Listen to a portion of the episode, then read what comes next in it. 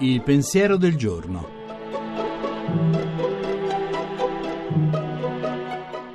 In studio Paola Ricci Sindoni, professore ordinario di filosofia morale.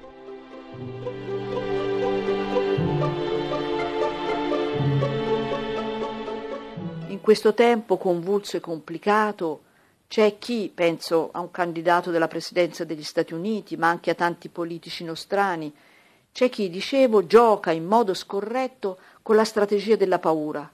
Eppure questa era l'arma preferita dei regimi totalitari ed oggi questa è la tattica perversa del terrorismo fondamentalismo.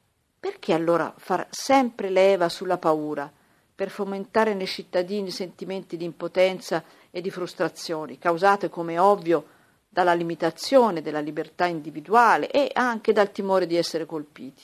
Sarebbe auspicabile, al contrario, che in questi momenti i politici, gli educatori, i responsabili a vario titolo della cosa pubblica veicolassero un sentire positivo, segnato dalla ragionevolezza, dall'ottimismo, dalla volontà di reagire con determinazione e coraggio. Questa è l'arma per vincere la paura.